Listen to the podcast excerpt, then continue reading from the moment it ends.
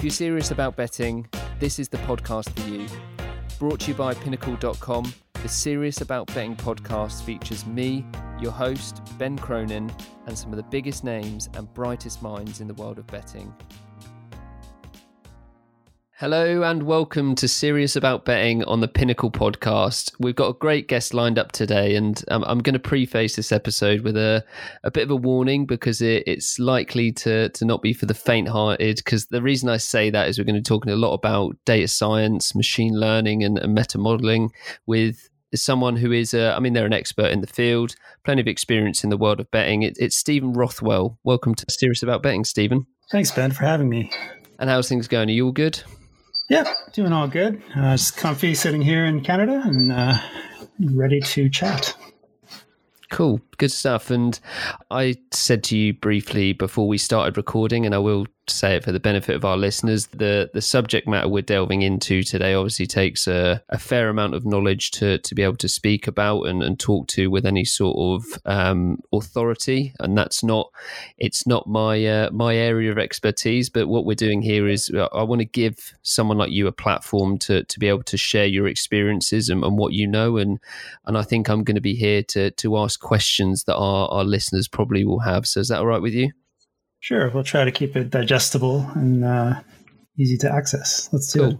Um, well, we, we tend to start these shows with a, a bit of an intro, and it's kind of for my benefit and also the, the listeners as well. It's it's good to know a little bit more about your background and, and your journey in betting, and we'll, we'll take a deeper dive into the, the machine learning stuff a little bit later on. But uh, can you just start off by telling us a little bit about yourself?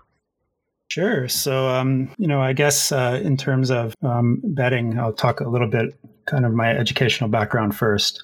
So, I, I had a kind of a diverse um, academic career um, many years back, and kind of right out of high school, I, I went into an economics degree, uh, completed that, and I kind of was more interested in the math side. So, um, I was doing pretty good on, on in the math, and I found a mentor um, who was a mathematician, and I ended up kind of transitioning from that degree into a second undergraduate. And I got a job in Lethbridge doing quantum chemistry modeling of all things and uh, with NMR machines, nuclear magnetic resonance.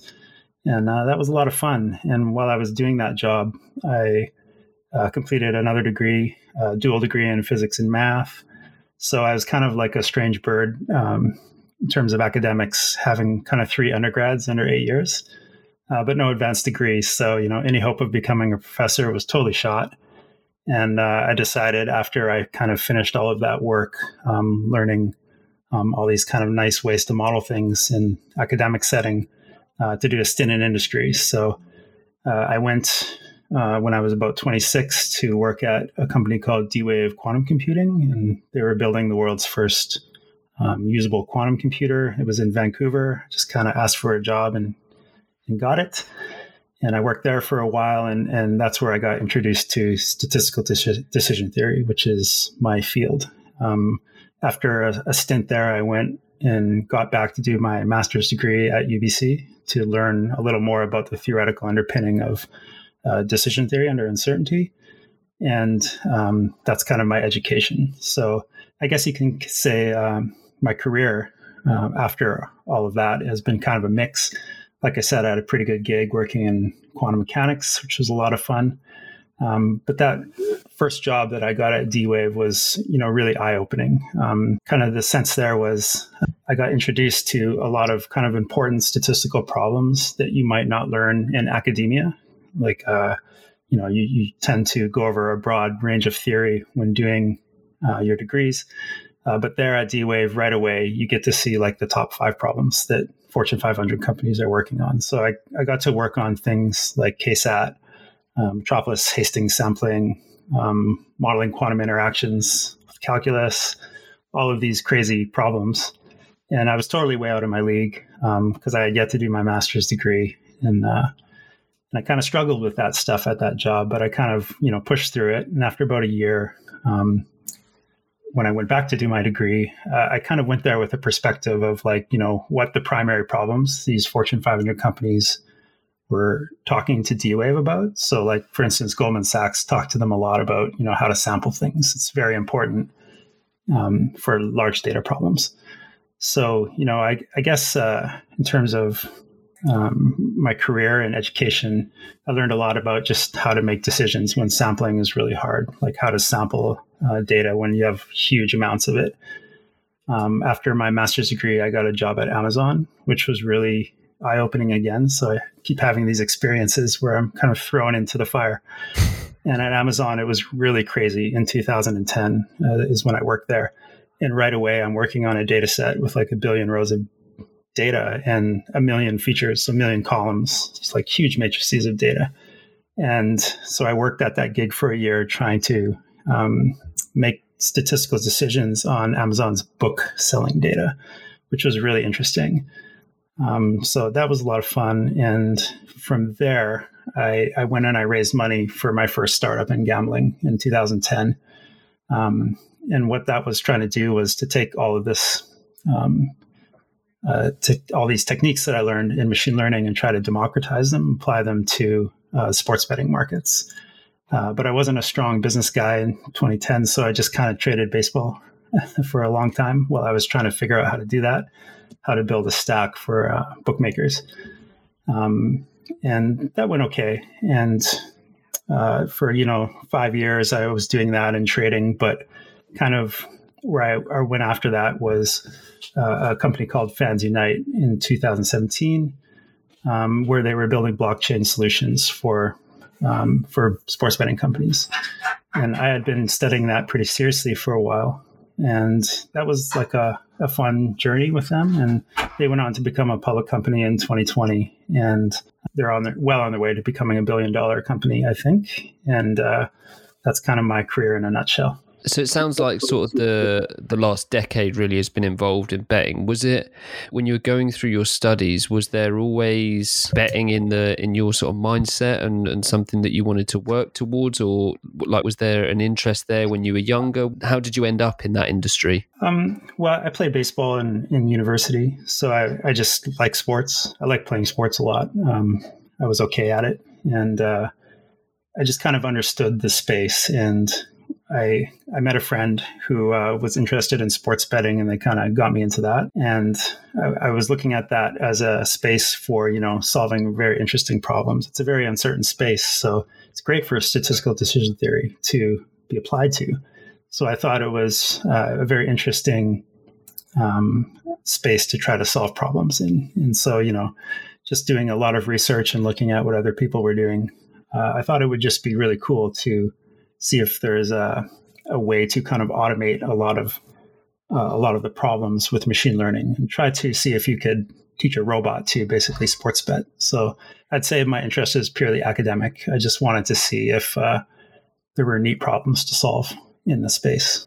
Um, with some people, it's the they they come in as, as as fans almost, and that's really sort of the drive to to get involved in betting, and that goes without saying leads to some eyes being opened into how difficult sports betting is. But would I be would I be in saying sort of where you were at with the the level of academia and what you were studying that when you actually started betting? You were you were at a level that was, was operating quite high. Was it sort of high volume and, and stuff like that, or did you still sort of have to find your feet and, and learn the hard way at the start?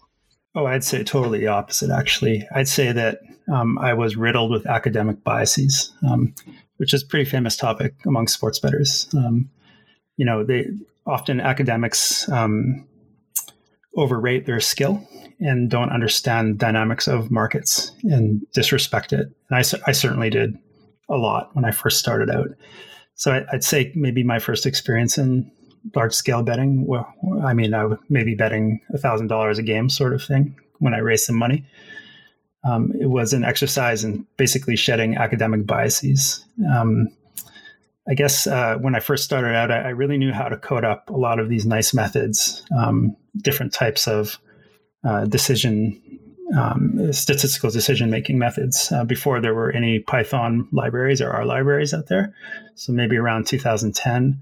And when I was applying them on Betfair, I was just winning a lot. And, you know, I had no real money at the time, but I was pretty confident I knew what I was doing. And so I, I kind of thought, like an, any academic might, that I was just really the greatest at betting, but totally not. And it just turned out at the time, um, like most people who win, that I was just doing something that not a lot of bettors were doing at the time.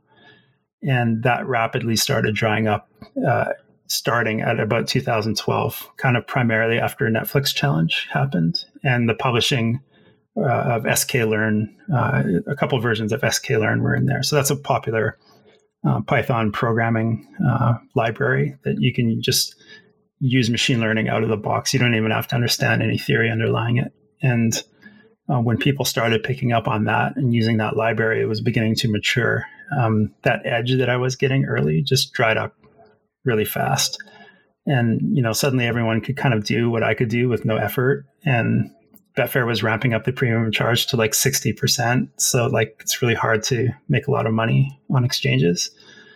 And um, that was kind of the case. And you know, I guess before that 2012, 2013 period, when people were starting to use pattern matching techniques reliably, I think, uh, you know, in my first few months um, of betting, when I started a company with my friend Bernie Melanson, um, when we were starting to trade, I was making, I made like 14K in my first month betting. That was my first experience betting. I just made money right away off $500 bets. And I sustained that winning for like a long time, like six or seven months and of course, with that comes a lot of arrogance and ego.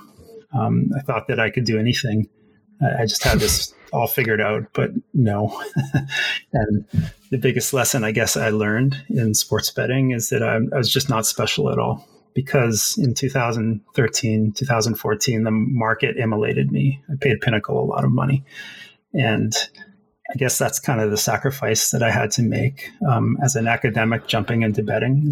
You just have to kill your ego totally.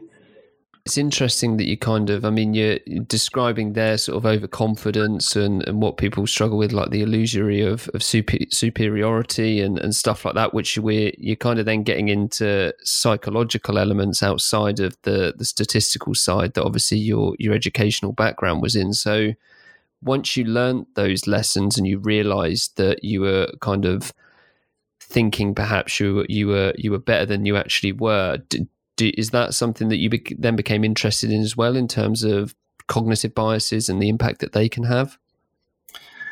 Uh, generally, n- not as a mathematician. You, you you're more concerned with just making good predictions and making sure that your predictions are, have good coverage. Um, that is, they cover the true probability distribution, whatever market you're trying to model. Um, I guess the problem that I had was that I just didn't understand that edges die, and that machine learning was not this uh, bulwark of um, of uh, you know of edge creation i guess is what i would call it. Like i just can't create edges forever with this. Um, there's a lot of smart people out there who can pick up machine learning now because of these libraries i was talking about that have come out. Like you have r you have sklearn and now you have tensorflow. And so anyone can just engineer now. You don't have to know any theory underlying you don't you know you don't have to know the bounds of uh, how some loss function works. Um, you could just now just engineer solutions and get 95% of where somebody who's trained for eight or 10 years in machine learning can get with no effort. And that's kind of what I encountered. So I'm not really thinking about the cognitive bias. Um, I'm just thinking about, you know, why I lost my edge and what I can do to get that back, um, kind of using mathematics, if that makes any sense. Definitely when you talk about the the loss of the edge and the the fees, uh, I think it was Betfair you said sort of drove you away, and you lost money to to bookmakers like Pinnacle. Was that really what then pushed you to the the other side of the industry and somewhere like Fans Unite, or was there other reasons behind that as well? Um, well, I was just interested in sort of this holistic problem of building an automated bookmaker. Um, really, that's why I started my first company, Steam Sharp, and so we raised like a million bucks to do that. And I just wanted to figure out how to um, simulate these markets. You know, I, I was really fascinated with how they emerged. So that's what pushed me to build software for the industry for sure. It was purely academic in nature and not because I was losing money. Losing money and winning money is just a test to see if you are building good software, I think. Um, so I've always was just betting because of this concept of skin in the game. And I, do believe in that. That you know the people who um, are pretty well versed in financial markets always talk about that. Um, this concept of, you know, if you're not really betting, are you learning anything? So it's just a good barometer for building good software. And building good software is what I'm really concerned about um, in terms of betting. The money that comes from betting into markets is just an after effect of doing that well. And you you mentioned about how advanced the the industry has become and how quickly people mm-hmm. seem to be able to learn and I know that data science, machine learning, models, algorithms, you, you, you, can't escape this kind of language now in sports betting. And everyone seems to or, or claims to be an expert and, and kind of throw fleeting statements around. But for someone that's actually dedicated a lot of their life to to that field, how how does it sit with you when you kind of hear the the talk of it and almost as if it's sort of a throwaway comment when really there's a lot more to it than that? What's what's your sort of perception or, or feeling towards that? Yeah, I'd say it's pretty prominent. So it, it's best to describe it in terms of um, the concept of pattern matching. So if you have data, you're, you're matching patterns in that data and trying to make good inferences from that data.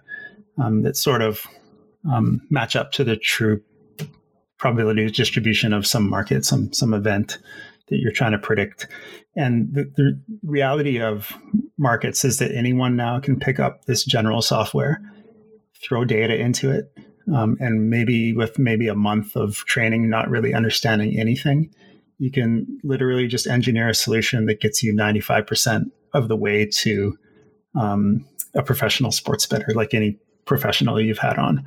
It, there's really no value in um, modeling anymore. It's it's more in the generation of the data that you put into the models where the real value is. If you're really clever about finding angles and different ways to um, combine data, um, you'll pro- you could probably still generate a good edge. But in terms of you know having any value um, in machine learning, the idea of building a edge that can beat the market with pattern matching um, that is machine learning, uh, frequentist methods, it's pretty much dead. And it's been dead for a long time because these methodologies are so ubiquitous and easy to deploy now. Like I used to have to code up, you know, a few thousand lines of code to do, uh, you know, support vector machine back in the day, um, which is a popular algorithm in machine learning. But now you can run it in three lines of code and you don't have to care. It's all taken care of under the hood for you because of this great democratization of um, these procedures that are used in calculating risk. If we think about your your current approach and, and what you're doing, what's how would you sort of summarize that or speak to that a little bit about the way you bet now? Right. So, I, what I do is I try to identify um, two types of bias. So, um, statistical bias is an important concept, I think, if you want to win with machine learning. Um, and it's because you know a lot of people out there are trying uh, different models and they're trying to find optimality with different techniques. Um, so it, it's probably good to talk a little bit about statistical bias to kind of set up, um, you know, h- how you might use machine learning in 2021 um, effectively. So this idea of bias is, you know, you're trying to uh, find the difference between a parameter to be estimated and the expectation uh, of that parameter. So in terms of sports betting, the parameter we care about is, you know, this value we call theta, which is just like an index of some probability models, a family of probability models, which might approximately govern the outcome of some market. Okay, it's a bit of a mouthful, but the way you can kind of conceptualize that is you can imagine there's some true model, say baseball money line, which is one of my favorite markets. Um, there's some true model out there. You don't know it, you never will, but you can try to approximate it probably with something a lot more simple than what is actually true. You know, reality is pretty complex. So any model is, you know, always just some function of the data, some data that you collect and then you put into it, and the probability distribution that you're trying to fit with that data. And you build something called this loss function, and that's kind of all embedded in these these uh, programming libraries I've been talking about, sklearn R. You know, you don't have to worry about any of that if you just implement the algorithm, it's already kind of in the box there. But the idea now is that you know there's many different types of procedures um, that you can use, many ty- types of models. You know, you, you might even be Bayesian. You might be trying um, to build priors and posterior distributions. There's many different ways to uh, generate a probability. And kind of the thing here is that the line is built up of this family of estimators. Um, Some are simple, some are complex, some are really overfit and bad, some are really sharp.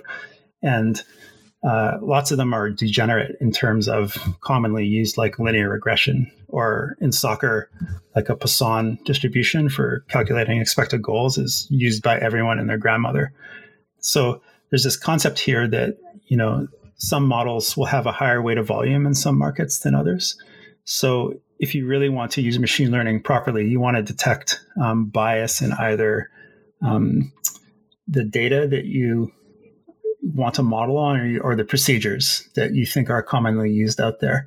Um, and if you can find a procedure which isn't commonly used properly, or you can find uncommon data that not a lot of people input into their models, um, you can still find edges uh, now and again, um, just because of the bias um, of how you know these procedures are used and bet bet into. Um, bet, you know, you're bet into the market. Um, maybe with earlies, you're uh, using very efficient models, and you shape the line right away. But uh, I guess the idea here is that you know you don't know the true model. You want to detect if your model is a little bit better than the average model, which is kind of reflected in Pinnacle's closing line. It's like this mishmash of optimality. Um, I was just going to ask, just, just, I'm, I'm, I'm interested to know because you mentioned there about like the the baseball money line is your your favorite market to bet on. Now is that just coincidence that it's it, it's what you played in your youth? Is it is it where these these biases are, are, most prominent? Is is is it because you put your most time into research in that? What's what's the reason for the the link between the two? Well definitely a combination of what you said. So uh, just because i know the game very well I, I played it a lot i cannot really understand how the uh, how a prior might be made, for instance, how you might fit a prior. Like I just kind of know what happens in baseball. So with that subjective knowledge, you can, you know, come pretty close to what you think uh, distribution might be on a on a certain problem you're trying to solve in the space. So this is that subjective knowledge. And then there's um, the objective side of it, where you know there's just a lot more data in baseball than any other sport by far. Um, it is the, go-to sport for machine learning because you just have far more granular uh, breakdowns of uh, on field data. And it also isn't uh, on court. So it's basically the system where you don't have, you know, all these moving parts like people not running on the pitch in soccer and, and in basketball, maybe running around the court. It's a lot easier to um, extract features out of that and um, compete against other people because there's not too much hidden about that. So if you're really good at machine learning, you tune your models correctly, you make sure that your results cover have good coverage and they're well calibrated.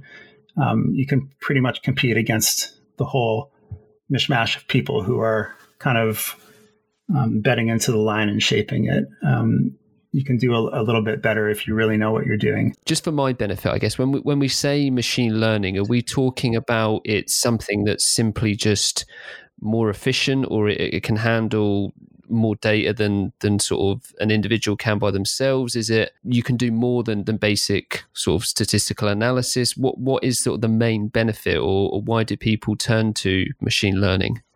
Um, machine learning is is pretty good at taking in uh, large amounts of data and then sort of uh, filtering it down um, to what matters, and then uh, building good inferences um, just by uh, basically sampling your data a lot. You can sample your data, you can cut it up, um, you can build a lot of different models, and then aggregate together a, a pretty good idea of where you you think a market should be. So that's something we call coverage.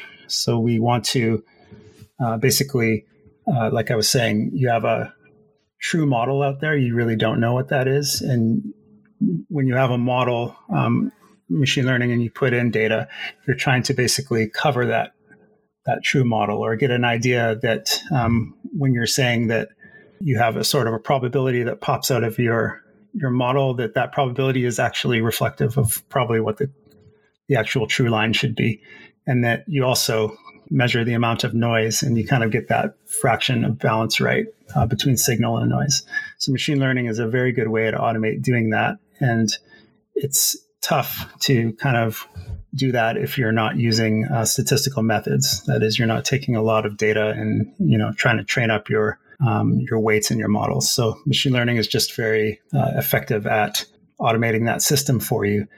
And giving you a good estimation of if you're actually calibrated.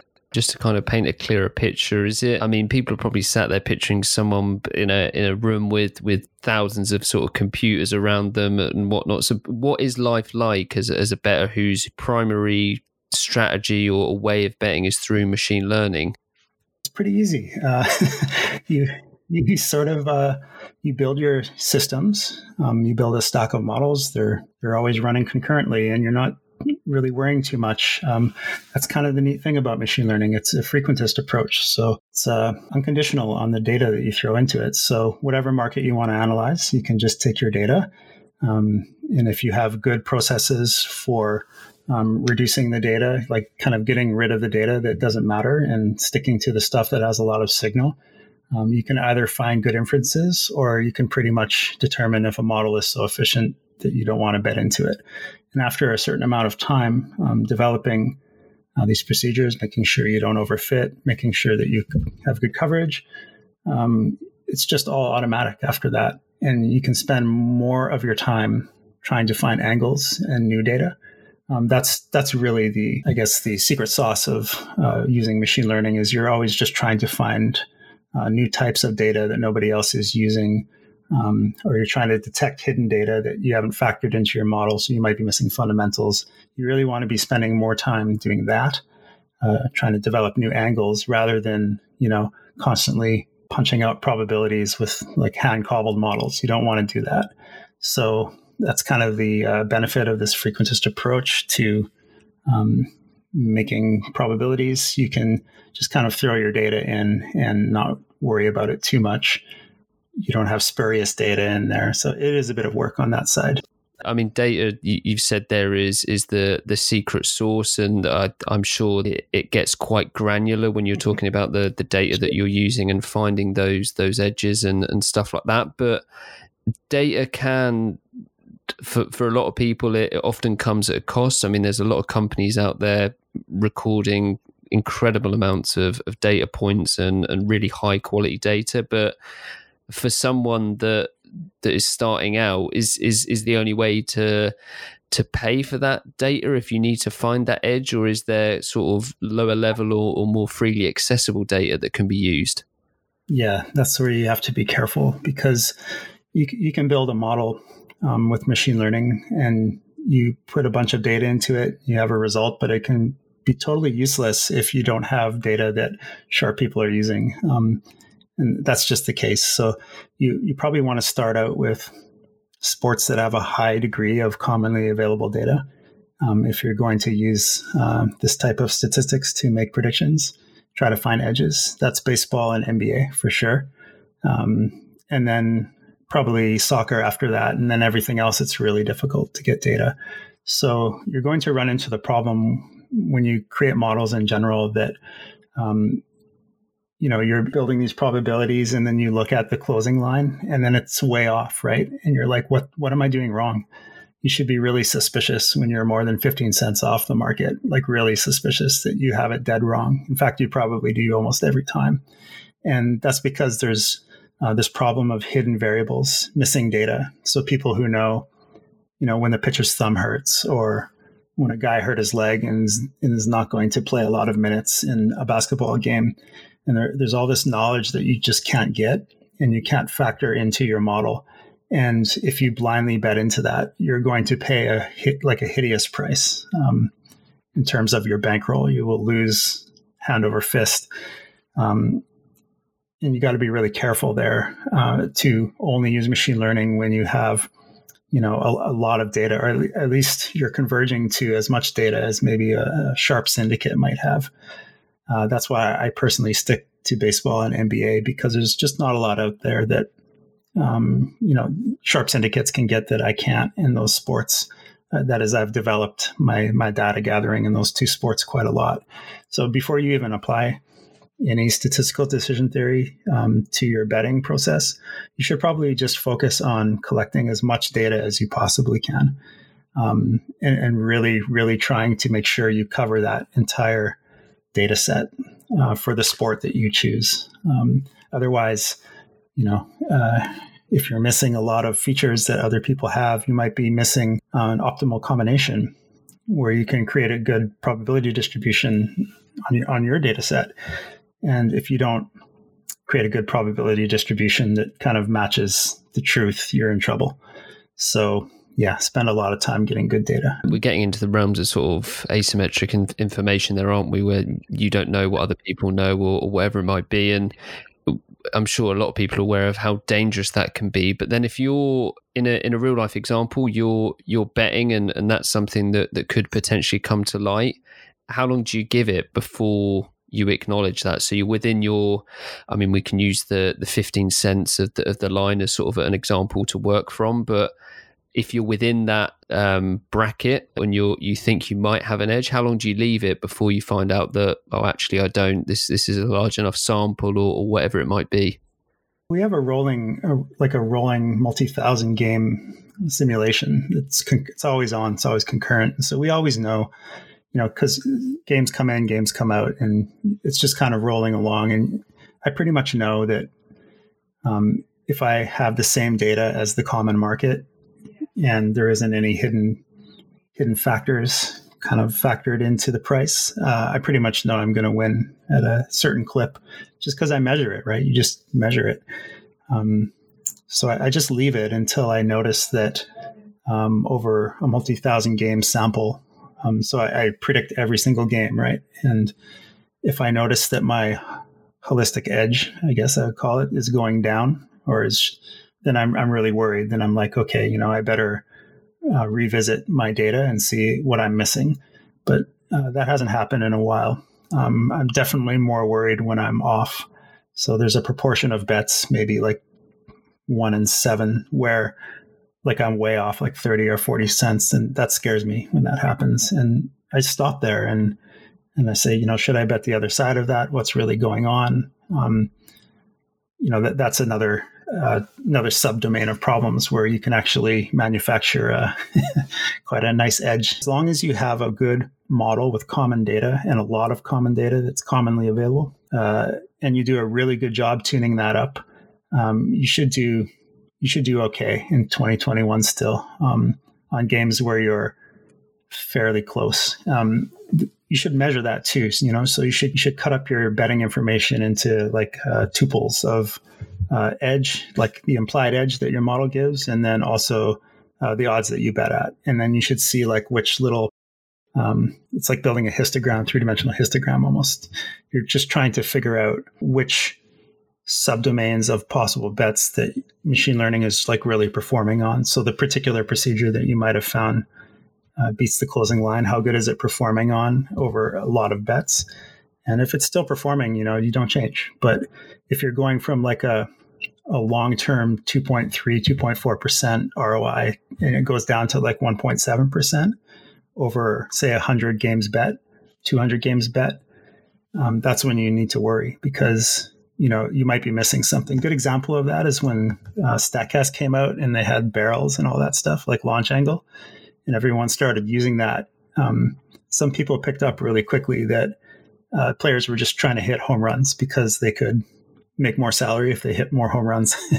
and that that was actually something that happened. The K rate went way up in baseball, and home runs went way up. Um, and when you notice that stuff, and you're not factoring in that new type of approach, I guess, to playing the game, and, and you just ignore it, you you will lose a lot of money probably. But you know, we can kind of detect when when that's changing, when people are betting differently, and then you just kind of adjust to that are you working with known data points out there, or do you also spend time? And I mean, the, the example that springs to my mind is something like uh, expected goals or, or, strokes gained in, in soccer and golf. These these metrics that they come to prominence, but they're kind of formed from other data points. So expected goals taking in sort of shot location, angle, part of the body, or whatever. So all these data points that are available, but then sort of combining them together. Um, are you are you looking to do that as well? We look to take everything we can possibly find. Like so, we have thousands and thousands of data points in baseball, but we reduce it to the ones that matter. So there's these um, feature engineering processes. You can you can go and read about it. You can figure it out.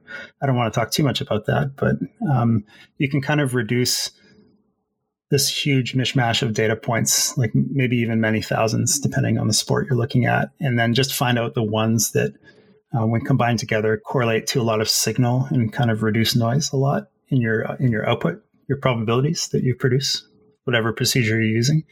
So our goal is to collect everything we possibly can in any sport we try to model, and use computer science to kind of break that down into uh, combinations that matter. It's a bit of a problem because you know search space exponentiates as you add every columns into your system. I guess more columns is just another data point in the big list of data, big matrix, big matrix of data, and you're just trying to kind of find out which ones really matter. And there's ways to do that. So my answer is always collect as much data as you possibly can. And the way that you gain advantage with machine learning is to like learn about feature engineering so that you can um, instead of being a person who randomly picks out data that they think that matters, maybe subjective. You're subjectively just trying to say, you know, in baseball, I think hits matter and home runs, and I'm going to combine that together and make a model. Well, you're probably not going to do very well with that. You know, you want to do this statistically and algorithmically. So uh, anyone who's into um, kind of building machine learning models, I really, really, really advise them to look at feature engineering. It's probably the most important piece of produ- producing an edge in, in all of uh, de- uh, frequentist decision, decision theory, in my opinion. We spoke, sorry, both briefly um, b- before we started recording and exchanged a couple of emails, and, and you mentioned this idea of, of meta modeling. And to me, is that you're, you're saying these are you taking machine learning models and almost sort of compiling them and and piecing them together to almost build a, an even bigger and better model? What's how does that work? That's right. That's right. Um there's actually a guy you had on uh Eli, elihu or i think elihu Feustel um pardon me if i got his name wrong but he, he had a, really nice way of explaining that you know you just try everything and you build you know tons and tons of models and maybe you slice up your data in many way many ways and you kind of have this shelf of uh, basically pattern recognition techniques um, that produce probabilities. And on your shelf, uh, you have all of these nice ways to um, you know predict something, but none of those create an edge because well, everyone does it. The models are de- degenerate, so you're not going to take a simple model and create an edge. But you might take combinations of models together and actually produce an edge from that. So there actually I have a couple of examples written down. Two types of meta modeling. So maybe uh, through example, we can explain this um, as a good way to introduce meta modeling to people. So, uh, just by definition, meta modeling is just a fancy way of you know saying you know you want to learn things from things you've already learned, maybe statistic, statistically, maybe not. So you can imagine you might try out a bunch of machine learning models, just like that previous guest I mentioned uh, actually does. And you might find out that a few win out over the others over a long period of betting. And it might be the case that, that you could take like a two models together and one model does good in one subdomain of the data. But by subdomain, I mean like, you know, maybe uh, favorites in between odds 1.5 and 1.8, where you have five to 10 cents of edge. Know, that's like a, a subdomain, like a, a, cut of the data or um, a cut of the conditions that you bet at. So you might take that and find that an algorithm like XGBoost does really good in that um, area. It's a particular type of machine learning model um, that is pretty good at reducing bias. So you're doing very good in that area, but it does very poorly in another area. Say um, bets where you're like 30% off, you're you're missing fundamental in, fundamental information. Uh, that model is just going to get creamed if you blindly bet with it. But you might have another type of model that deals with variance really well, like a random forest. Okay, and you can combine those two models together and sort of weight them in a clever way. Maybe it's weight by some function. Uh, I don't want to get too much into that, but um, you can kind of combine them, and then the combined output together creates a better probability than each alone. And that's the essence of meta modeling. And we call that blending in machine learning. You're blending models together. In particular, that you're blending stacks of models together. Um, where you, you might build like 32 XGBoosts and like 32 random forest models, and then you kind of mash them all together and just kind of test to see if there's some output that is just a little bit better.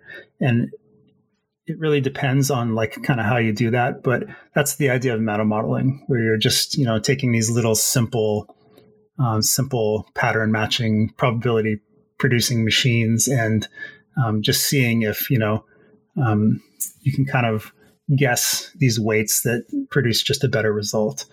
Um, so you know, not a lot of people really do that very much. You know, I think a lot of people who try to model with these nice libraries in Python and R, they just like produce a model and uh, they, they're just very happy with their output and they're not really checking if there's better ways to sort of combine different types of uh, different types of modeling together you know uh, for instance you know you might find correlations that bookmakers haven't found out yet doing that and that's where you can generate a pretty good edge. Um, particularly that's where i generate an edge is you know kind of cutting up and using different models on different areas of betting. For dogs i'll bet uh, i'll use something that i wouldn't uh, use for favorites, for example.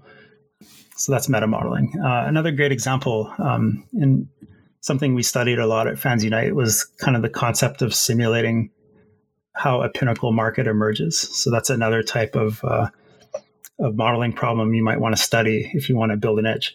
So, for instance, you might want to spin up like five thousand models, and they are combinations of like different procedures, basically. So you might have this whole mash of linear regressions, logistic regressions, um, kernel machines, all these types of models. Okay. And they're all of different degrees of complexity. And you might kind of spin all those up and you might just say, you know, I'm going to optimize each one of them and then I'm going to produce probabilities from each one of them.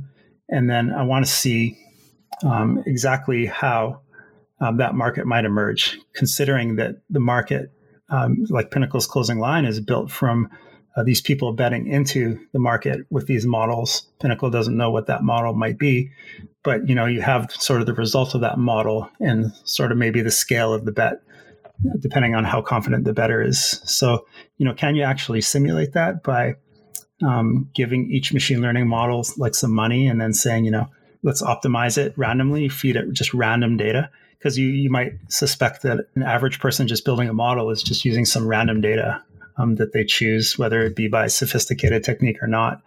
And you just kind of want to see if you can guess the closing line. That's like a really nice meta modeling problem that you can use from like this whole collection of machine learning methods that you built to kind of guess what a, a game might be like.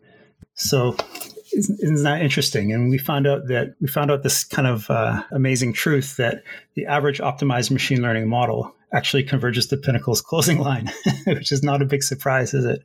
Because Pinnacle is basically taking all the sharp data and, and all the all the bad data and weighting it. And then we just find out that, you know, if you just take an average machine learning model, it just really converges to 2.8% margin. Um, and if you can find that subset of models within that that um, is in the right tail of that distribution, you could actually generate an edge from that. And that that's kind of what we figured out at Fans Unite. Uh, I think there's something online about that. We graphed that up and coded it up and uh, presented those results. Um, so yeah, there's another meta meta modeling problem that you could build from your individual little models to one of the points also from from Elihu that, that he brought up when we did the podcast with him was around sort of this the life cycle of a model. Now, obviously, it's going to be different depending on sort right. what you're betting on and how frequently you bet and whatnot. But typically, for you, how long do you see your valuable models lasting in the in the current betting market? Um, currently, the ones right now that are so the one I just explained, where you're where you're trying to estimate where the closing line would go, uh, I think that's really hard to duplicate, um, and that's going to last for a little while more. I also think that blending together models, as I just described, is is going to last for a few years more. But everything's going to eventually die out because I think he's right about that. And any any simple model, like trying to do a linear regression in some market somewhere, maybe like golf or like a you know NFL or something like that. Uh, there's no chance that that model has any edge now. It's it's totally gone. I know that because I measure it.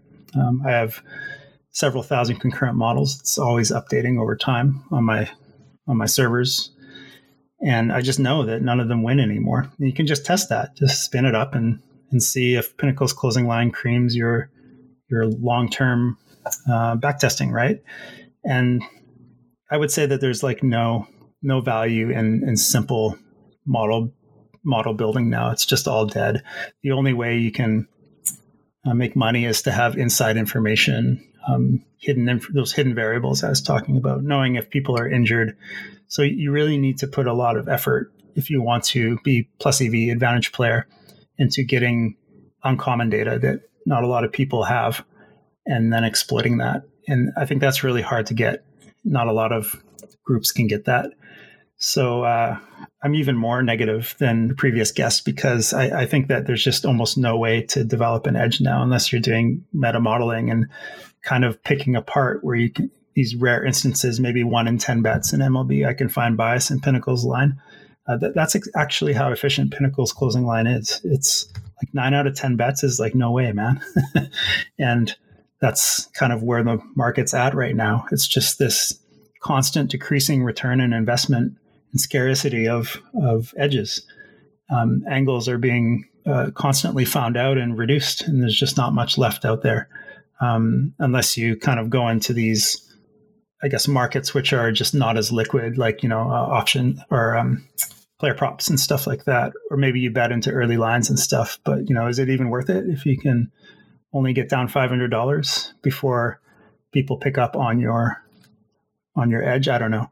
But you know, if you want to talk about large liquid markets where you can get down lots of money, you know, it's really really hard. And I think maybe in five or ten years, it's going to be going to be pretty tough for anyone to even compete. You talk about that. It's it feels like it's it's a fairly new development that this idea of um, I don't know whether to say traditional or, or old school handicapping, you know, like eye test type stuff, and that's long gone, or the the edge has been eroded yeah. from that. And you're now saying that you think we're already at that stage where, I mean, you mentioned sort of Poisson distribution stuff like that. You think now that's that's kind of dead and buried already? Totally. Yeah. Um, I just know that because I always am looking at that and seeing if these simple pattern recognition techniques can beat the closing line. The answer is no. Pinnacle is very efficient.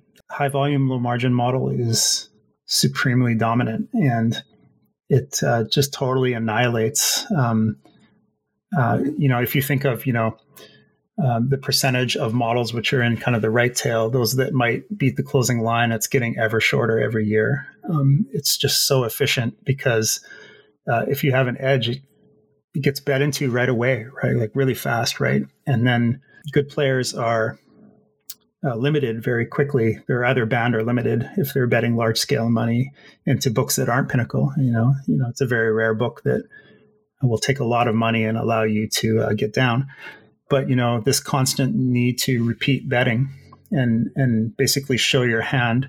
You're betting $500 at a time into the opener. If you bet that five six seven times um, your signal is found out very very quickly.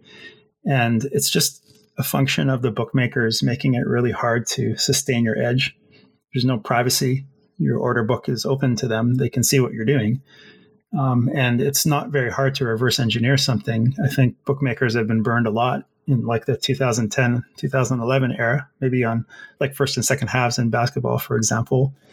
A very famous bettor made money on that. But you know bookmakers don't want to be caught with their pants down in that situation. So i think there's a lot more emphasis on you know detecting you know on the industry side detecting edges detecting when people are um, betting on mass and sort of limiting them and stopping them from um, getting down when they have that edge. You, you want to find that out really fast and cancel it. For someone like yourself, there's there's only going to be a, a finite number of outs or, or, ways to to get your action down because I have no doubt that when it comes to sort of banning or, or limitations, you, have probably experienced that yourself. It comes to to actual mm. bookmakers. Do you have any sort of interest in the, the side of the industry that, that could be considered more sort of entertainment based? Do you have any involvement with that side of things, or are you purely um, sort of looking at, at high volume um, sports and, and real low margin odds and things like that? Definitely just interested in high liquidity markets. You know, I, I want to I want to get down a lot of money um, all at once on mature markets, and, and that's what I'm really focused on because you know i'm not going to make a lot of money if i don't do that and i can just go on code and make money. So if i want to treat this as a way to generate cash um, I, am interested in those markets. And i think that's where the chief challenge lies in in, uh, in playing this game i guess is to try to um, figure out how to get down money and do that in a way that isn't like painful. You know, I hear a lot of pain from people having to get accounts and all that stuff. I mean, I do that too, right? I, I have a fair deal of accounts um, so that I can kind of obfuscate my edge and try to hide it from people. But generally, I, I just really want to um, bet into mature markets that are pretty efficient and try to pick out those those opportunities which might have some uh, bias injected into it. It's not often, but um, I just think it's easier to do that because I don't want to go through the whole mess of opening accounts and you know getting banned and all that stuff. Happened a little bit to me, uh, the limiting in the banning, but generally I, I try to uh, stick to my main markets like MLB and NBA, which are you know you can still get a, a fair deal down. Um, like I'm not betting a million dollars a game or anything like that. So uh, for me, it's not a big problem, not as big a problem as other people, but I'm very much more concerned with obfuscating my edge and making sure that nobody can detect me. I want to be like a ghost in the system. Say I have a ten thousand dollar bet, I, I spread that over a lot of accounts to make sure that you know nobody can reverse engineer that. I'm very paranoid about that aspect uh, being reverse engineered. Let's let's look ahead a bit to the the future and perhaps some of the things. I know you have some some ideas about where the the industry could and, and perhaps should um, end up. And correct me if I'm wrong. Again, we chat a little bit, but I, I believe you're interested in sort of the, the crypto space and, and, block technology. And I mean, at the time of recording, Bitcoin specifically is, is getting a lot of press and, and obviously on its way to, to, being adopted by the mainstream. So, so what role do you think blockchain and, and stuff like that will play in the, the future of the betting industry? Huge role. I think it's the future. Um, in fact, I, I would bet a lot of money on that. That uh, in probably the next five years, you'll probably see a decentralized, um, totally decentralized exchange where people can avoid things like limiting and banning. Um, it's just a function of the way bookmakers work, and blockchain has only one purpose. I mean, blockchain is just a really inefficient, expensive database that's distributed across many servers, and uh, it's a ledger that can, you know, account for transactions. And the idea here is that, you know, you want to decentralize something. And probably the chief problem in the sports betting industry is that, uh, you know, bookmakers, you know, I know bookmakers got to do what they got to do, but centralizing sharp data is a huge problem uh, for two reasons. Creates um, this kind of no volatility situation. You know, if one or two companies get all the sharp data and then they aggregate that data and then it's kind of sold in back channels and everyone just or everyone just copies you know the line of a of a good bookmaker. Uh, that means there's no volatility. So who wants to trade in a market where there's no volatility? Not a lot of options to make money. So there's that pressure. And there's also the pressure of companies who are just kind of really greedy. They only want um, you know i think pinnacle's a, a rare exception to that where winners are mostly welcome uh, but you have bookmakers who are like, for instance, William Hill, who if you even win a couple thousand dollars, you're you're kind of shut down, and you have like a forty dollar limit. That's happened to me, and I didn't even win that much money. I can't even imagine what like huge movers go through. So. Uh, you have these pressures in the industry on throwing out the sharp gambler. And if there's no way to make money and gamblers see that, then why why would they even gamble aside from entertainment purposes? So I think there's you know this pressure between this um, uh, dichotomy of bettors. You got the the people who are just um, recreation bettors and they just bet for fun, and they'll always bet at a sports book like uh, William Hill. But on the other side of it, you have this betting community who wants to compete and wants to get down or would like to you know try to bet into those markets and you know build up a bankroll and then get down and that market needs to be served, and there's nobody currently serving them. Uh, blockchain is a perfect avenue for these people to kind of build their own private networks and decentralize sharp data. So you start taking sharp data away from uh, the bookmakers and you embed it um, in like a blockchain token or something like that. And that creates a, a lot better situation because you can just do kind of this P2P matching. Um, you have these smart contracts with like perfect integrity. You know, no one can stiff, no one can get banned. There's no limiting, and there's all these kind of meritorious aspects of building a bookmaker for real on the blockchain. So just to be clear, like Nitrogen Sports, for instance, is not a uh, decentralized sports betting blockchain. They just take Bitcoin as currency. But if you wanted to build something real like Augur 2.0, which is a, a nice effort to do this, uh, you can you know feasibly get down if you build the the economics around the blockchain. Uh, you can feasibly create a situation where large movers can get down again, and you can build these private networks that are just completely separated from the traditional bookmakers and operate the way that you want to there. So that's why I think blockchain is is coming uh, soon. It just hasn't reached a state of maturity yet where it's easily deployable, where people can um, you know, easily kind of buy this independent token, bet, and then cash out in USD, which is kind of what everyone wants. Um, but things are changing, you know, um, especially with things like uh, Tether and stable coins. There's ways to kind of build these private networks, and I, I privately build my own. So I, I, have my own little blockchain network that I test with, you know, a, a number of friends, and we bet there. And it's just basically cross booking each other uh, privately, independently and you can obfuscate your bets by um, you know there's certain ways you can do that. You can make sure that your edge is totally protected on the blockchain as well. So it's very good for originators. Um, i think it's coming and it's just a matter of time um, before that happens. Or it might be the case that bookmakers kind of figure out a way to reset the equilibrium between large scale movers originators and recreationals. And just kind of you know be a little bit more fair to them and share in the you know it doesn't have to be 100% bookmaker controls the information um, which is the way it is now. And with the limiting and banning on top of that it just makes an untenable industry. I think everyone knows it's getting worse and all you have to do is go on twitter. I personally don't go on social media but sometimes i surf twitter independently and just watch what people say and they're all complaining about how untenable the industry is. So will anything change? Probably not.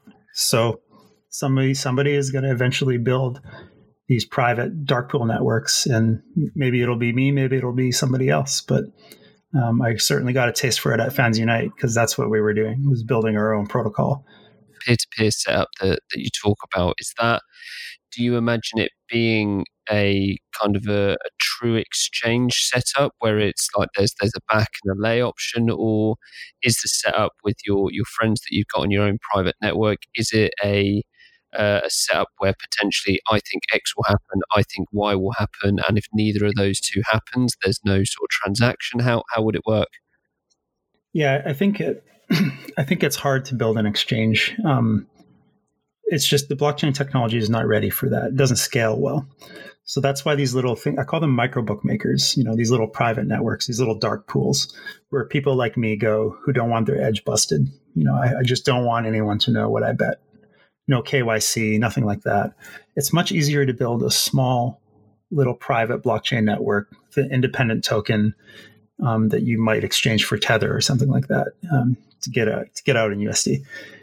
Um, it's much easier to do that. It's much easier to set up a smart contract that is a program which governs the escrow for that, and it's easier to build trust um, in these private networks than it is in a list large scale scaling blockchain. There's no blockchain that can handle the type of volume that global betting would offer it, even a p- proportion of global betting. So I think the right strategy is to start small, build these little private dark pools, maybe network them together. Um, and then when you can't find um, a match on your your private uh, pool, you know, you're just acting as a bookmaker basically. Um, maybe there's another person out there who has um, some liquidity on the other side, and you can kind of cross book and match up. It's not like it's not something that already happens. Like large syndicates and large movers already cross book with each other, and because they don't want to pay the vig, right? I mean, who, what do you get from paying the vig? Absolutely nothing, um, except that you know maybe an exception is Pinnacle. So I think these little networks are the key, these micro networks. And if you kind of put them all together, what might emerge from that is an exchange which is governed by nobody. That's the key. So it's there's no governance, nobody owns it, there's no shares. It's just a bunch of programs that exist on this distributed uh, network of servers, which are all taking money, but all kind of um, all kind of uh, I guess, use this open source smart contract that you know somebody might create. You know, you might see one in the future. somebody might create this code where everyone can just use it, everyone can understand it and look at it and trust it. Um, and then when you put your money in escrow on a smart contract on the blockchain, you know the money is going to go where it is um, because once it's committed, that's it. Um, the only thing that can release that money is data. And if you build a good system to um, basically put the result data, the fixture data into the smart contract, the money is going to go where it should be. So everyone can get down, no stiffing, no no foul play, and the best of all, you obfuscate your edge um, because you're removing it from concentrated, centralized data sources, basically databases that bookmakers bookmakers own, or um, off-screen stuff. So maybe like PPH books, where they have their own uh, data sets on bettors. You know, you just want to remove all your data from that um, until it's respected which I don't think will ever happen. The final question for me then, Stephen, what what does the future have in, in store for you personally outside of working to, to build this decentralized global betting market? And um, is it, it, are you just going to carry on betting and doing what you're doing and, and, building the pitching machines? Is there is there any sort of grand plans for you in the near future yeah, I plan to return to betting this year. Um, so my bankroll has significantly increased uh, thanks to just Fans Unite going public. So that was nice. And um, I feel like now that I just really want to try betting at scale before it disappears. You know, I've recently reached a point where I can bet a significant amount per game now, and that, that kind of changes things. And I've never really explored, you know, betting more than you know five six thousand dollars on a game. Um, so when I bet more than that, I, I think that's very interesting, and I want to try to to run that as far as I can um, without my edge getting busted out. But I think that's happening. So short term, I'll keep on betting, and long term, I'll keep diversifying my career into different things. So you know, I kind of work with several startups in in the sports space, and it's kind of nice to do that. And uh, you know, just enjoy life and try different things because eventually, uh, unless there's a way to obfuscate our data, uh, it's going to be really, really hard to, you know, carry the moniker of uh, professional sports bettor, whatever that means. So, you know, I hope things get better and that we can learn to respect the privacy of of people's hard work into producing edges. But, you know, for for me, I think I'll uh, I'll try it one last time for the next few years and see how it goes. Um, but then move on to uh, just probably more peer programming stuff. All right. Well, um, I've got to say, Stephen, it's been enlightening speaking to you. I've certainly learned a lot. I'll listen back a good few times as well. I'm, I'm sure our listeners have enjoyed it. And I, I, know you're a busy man, so I do just want to say thank you very much for, for coming on and, and delving into to machine learning and, and everything else that, that we've got through. So thanks very much. No, thank you for having me. I really appreciate it. And uh, I hope it's useful. Thank you to everyone for listening. We will try and put some some useful materials in the description of the podcast as well. Um, but until next time, thank you for tuning in to Serious About Betting on the Pinnacle Podcast.